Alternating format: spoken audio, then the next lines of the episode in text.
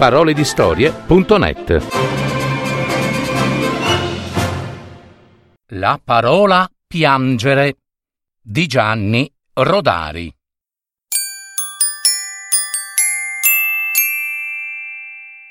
Questa storia non è ancora accaduta, ma accadrà sicuramente domani.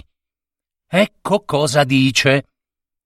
Domani una brava vecchia maestra condusse i suoi scolari in fila per due a visitare il museo del tempo che fu, dove sono raccolte le cose di una volta che non servono più, come la corona del re, lo strascico della regina, il tram di Monza, eccetera, eccetera. In una vetrinetta, un po' polverosa, c'era la parola piangere.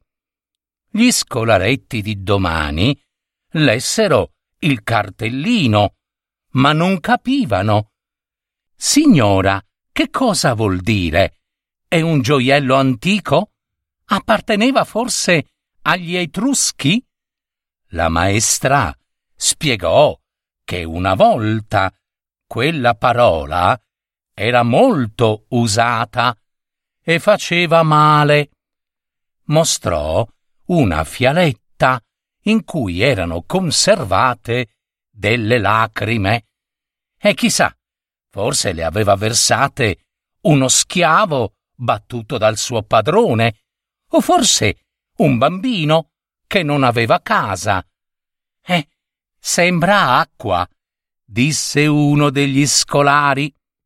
Ma scottava e bruciava, disse la maestra. Forse la facevano bollire prima di adoperarla? Gli scolaretti proprio non capivano, anzi, cominciavano già ad annoiarsi.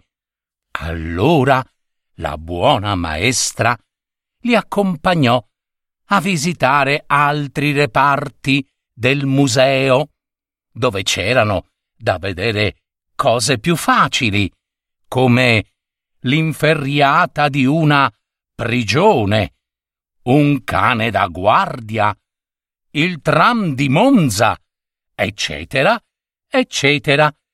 Tutta roba che nel felice paese di domani non esisteva più.